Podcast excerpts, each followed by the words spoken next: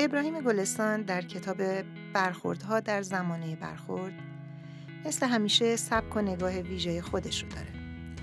از خاطره نوشته اما نوشتش گزارش نیست و در این حال که به تمامی از ادبیات ویژه و سنجیده گلستان برخورداره به تمامی ادبیات هم نیست. شاید یه جور دستنامه است. دستنامه ای که باید در خوندنش دقت کرد.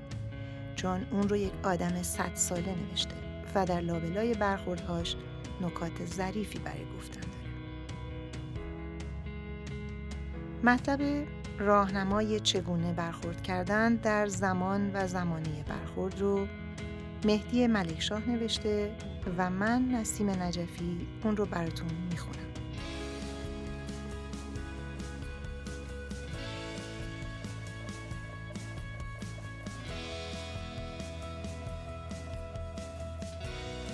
سایت معرفی و نقد کتاب بینش با همکاری استودیو شهر صدای پارسیان و سجاد سجودی تقدیم می کند.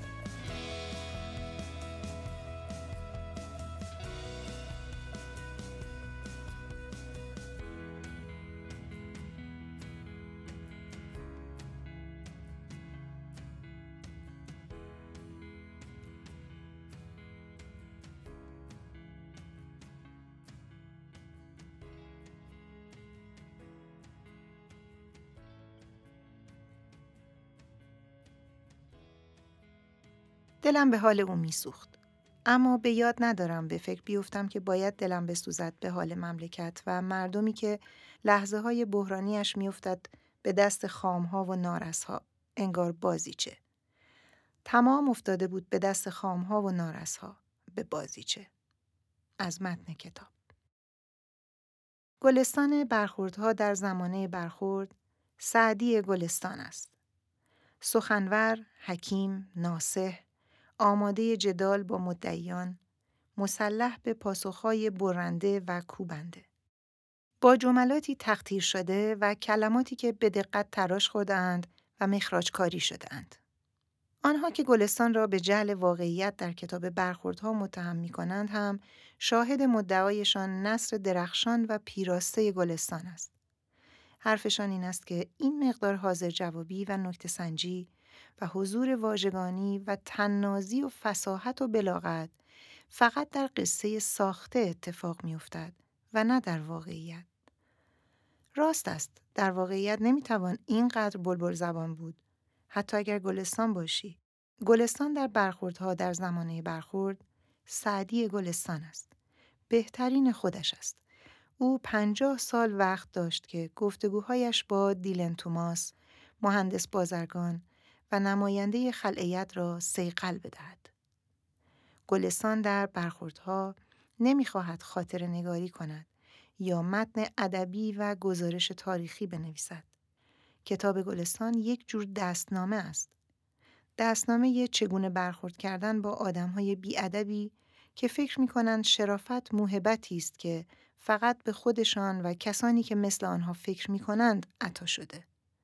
کسانی که در بزنگاه های تاریخی حول و دستپاچه می شوند و فکر می کنند یک تنه در پیشگاه تاریخ ایستادند و حساس بودن رسالتشان به آنها این حق را می دهد که در نزده وارد اتاق شوند و آداب برخورد را زیر پا بگذارند.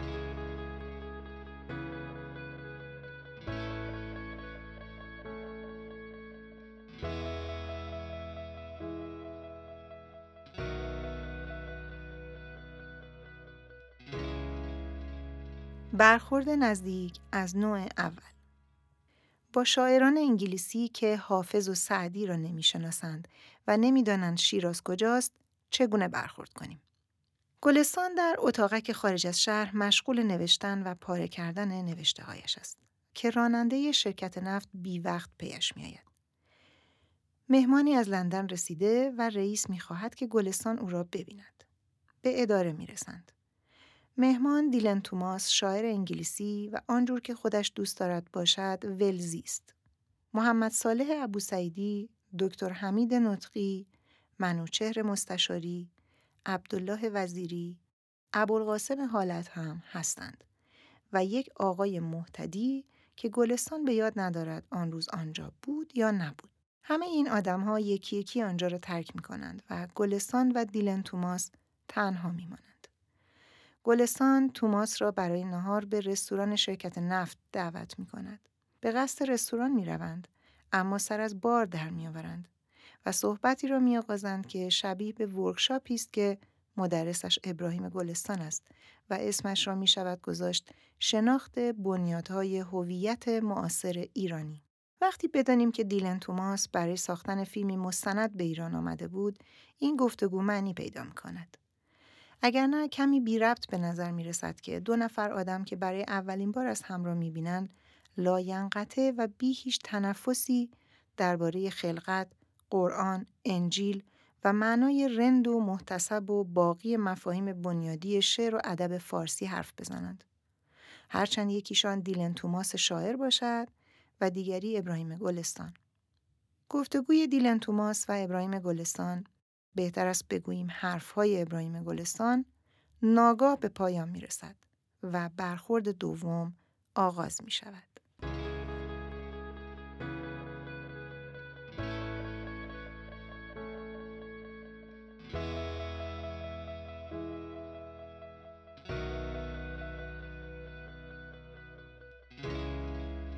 برخورد نزدیک از نوع دوم چگونه دزدانه به صحبتهای دو مدیر انگلیسی شرکت نفت گوش بدهیم نیمه شبی از شبهای آغازین سالهای سی است و ابراهیم گلستان هنوز در اتاق کارش در اداره است. گوشی تلفن را بر می دارد تا به خانه خبر بدهد که دیر برمیگردد که از گوشی صدای جولیوس ادواردز را می شنود. ادواردز رئیس اداره است و دارد خبری مربوط به قرارداد شرکت آرامکو و عربستان سعودی را برای کسی که آن سوی خط است می‌خواند. کسی که آن سوی خط است اریک دریک رئیس کل شرکت نفت است. گلستان دهنی گوشی را با دست می‌گیرد و تا به آخر به گفتگویشان گوش می‌دهد. ادواردز و دریک درباره آرامکو، ایرانی ها، مصدق، مصطفی فاتح و کریکت صحبت می کنند و سر آخر به هم شب بخیر می گویند. گلستان لیوانی آب خنک می نوشد، از اتاق بیرون می رود و متن با یادی از ناصر خسرو به پایان می رسد. گلستان شک ندارد اگر ناصر خسرو از زمانی هزار ساله سر بر بیاورد به جای شمهای آبدی خلوت نشین برجهای پالایشگاه و شعله های بیهوده سوز آن را ببیند از خودش نخواهد پرسید اینها چیستند فقط طول و عرضشان را با قدیمی ترین ابزار با قدمهایش ثبت خواهد کرد و همین. همانجور که هزار سال پیش وقتی به مسجد الاقصا رسید هیچ از اورشلیم و گذشتهش نپرسید و نه خیال پرسیدن از سرش گذشت. فقط طول و عرض مسجد الاقصا را به قدم نوشت و همین. برای شناخت روزگارش هیچ سنجه و ابزار دیگری نداشت جز قدمهایش.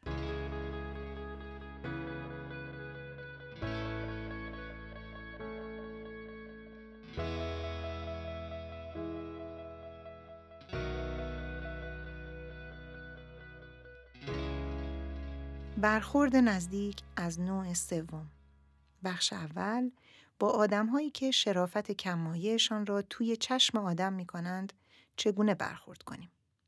ساعتی به نیمه شب مانده که در اتاق گلستان باز می شود و جوانی می آید تو و می گوید مسئول اینجا کیست؟ جوان عضو حزب ایران است. حزبی خصوصی که به قول گلستان مرکب بود از چند آدم معدود صالح و پنج ششتایی مهندس و گاه چند دانشجوی رشته های فنی. جوان در نزده و سلام نکرده وارد شده و حالا هم با این تحکم بی صبر ناجورش حسابی گلستان را بد خلق کرده است.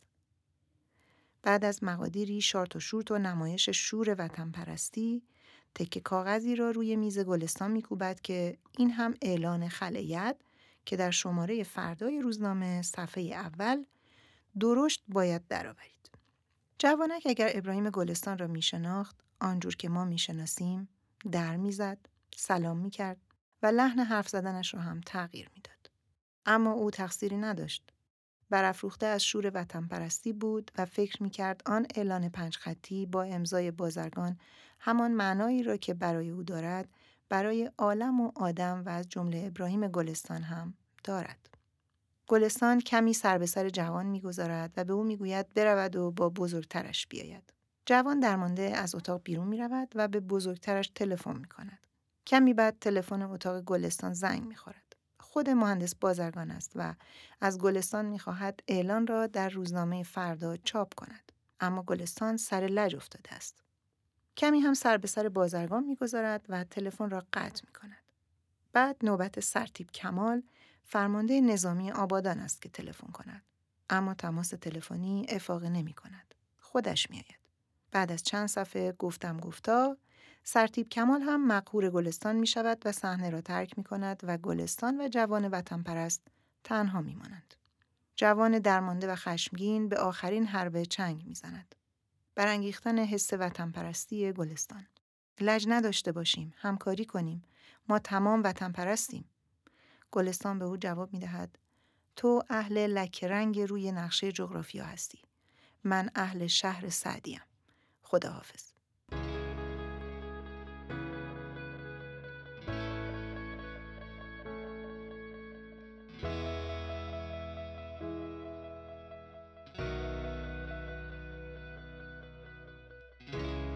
برخورد نزدیک از نوع سوم بخش دوم فردای شب رو در رو شدن با جوان خلید حزب ایرانی است. هنوز ساعت کاری گلستان آغاز نشده و او دارد توی استخر شنا می کند که خانقلی رانندش سر می رسد و به او می گوید که به اداره احضار شده است. مصطفی فاتح مدیر عالی رتبه شرکت نفت پشت خط تلفن است و می‌خواهد با گلستان صحبت کند. فاتح از سه مدعی دیگر یعنی جوان خلیت، مهندس بازرگان و تیمسار کمال حریف قدرتری است. جدال لفظی گلستان و فاتح تقریبا مغلوبه شده است که گلستان در شهر ماوقع شب گذشته به فاتح می‌گوید که تیمسار کمال فرمانده نظامی آبادان با بیستی نظامی مسلح به اداره آمده بود. گویا این بخش از ماجرا را به عرض فاتح نرسانده بودند. چون به شنیدن این سخن برافروخته می شود و به گلستان می گوید گوشی را به ابو سعیدی بدهد. ابو سعیدی آرام و معدب چند بار بله می گوید و بعد هم با کف دو دست صورتش را می پوشاند. و این بخش از کتاب با جمله ابو سعیدی تمام می شود. آقای فاتح انسان مهربان صبوری است.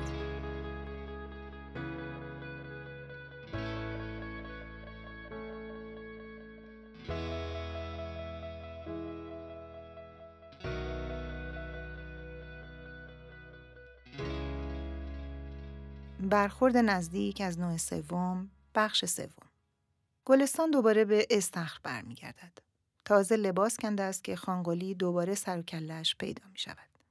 هیئت خلعیت او و مسئولین ارشد نشریه های شرکت نفت را احضار کردند. گلستان، دکتر نطقی، ابو سعیدی و وزیری به حضرت آدمی می‌رسند به اسم دکتر علی آبادی که چهار زانو روی تخت خواب نشسته است. استخوانی کوچک از دور مانند مهاتما گاندی و برعکس او با سری نتراشیده. گلستان خودش و سه نفر دیگر را به او معرفی می کند.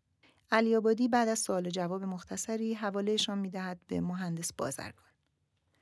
به اتاقی وارد می شوند که چند مرد کت شلوار پوشیده نشسته و ایستاده در آن هستند و یک نفر هم روی صندلی رو به آینه نشسته و آرایشگری ریشش را اصلاح می کند. او مهندس بازرگان است. بازرگان خطابه شورانگیز در باب وطن و وظیفه می کند که همه آدم های حاضر در اتاق به جز گلستان را به وجد می آورد. گلستان به خطابه گوش می کند و چیزی نمی گوید و سر هم تکان نمی دهد. چرا که همیشه در چنین موارد بوز اخفش به قدر کافی هست.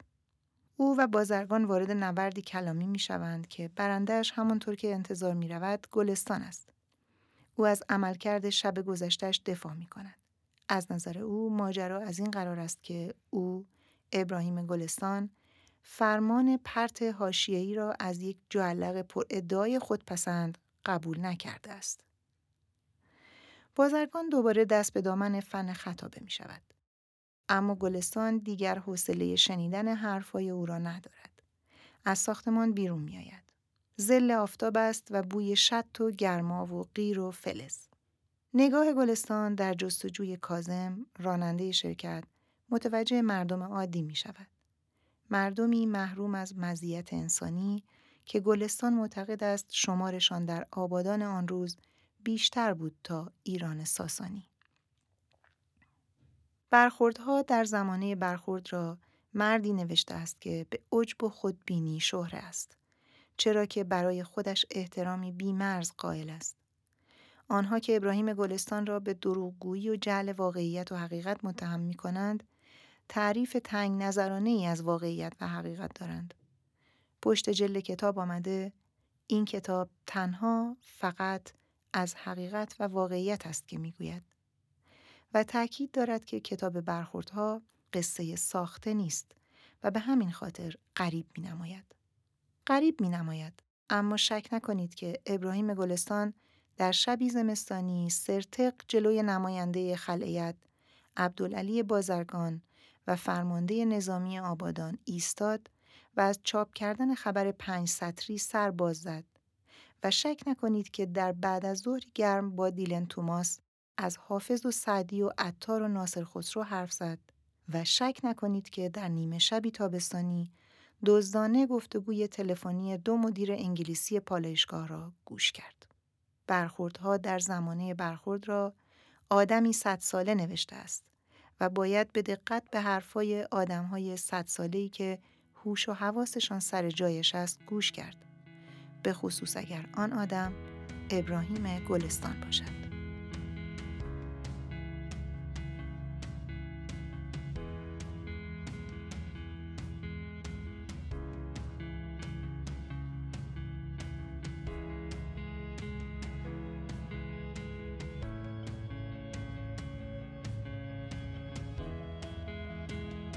راهنمای چگونه برخورد کردن در زمان و زمانه برخورد. درباره کتاب برخوردها در زمانه برخورد نوشته ابراهیم گلستان. نویسنده مطلب مهدی ملکشاه. راوی نسیم نجفی. این مقاله و دهها مقاله دیگر درباره کتاب‌های کلاسیک و جدیدتر را در سایت معرفی و نقد کتاب بینش بخوانید.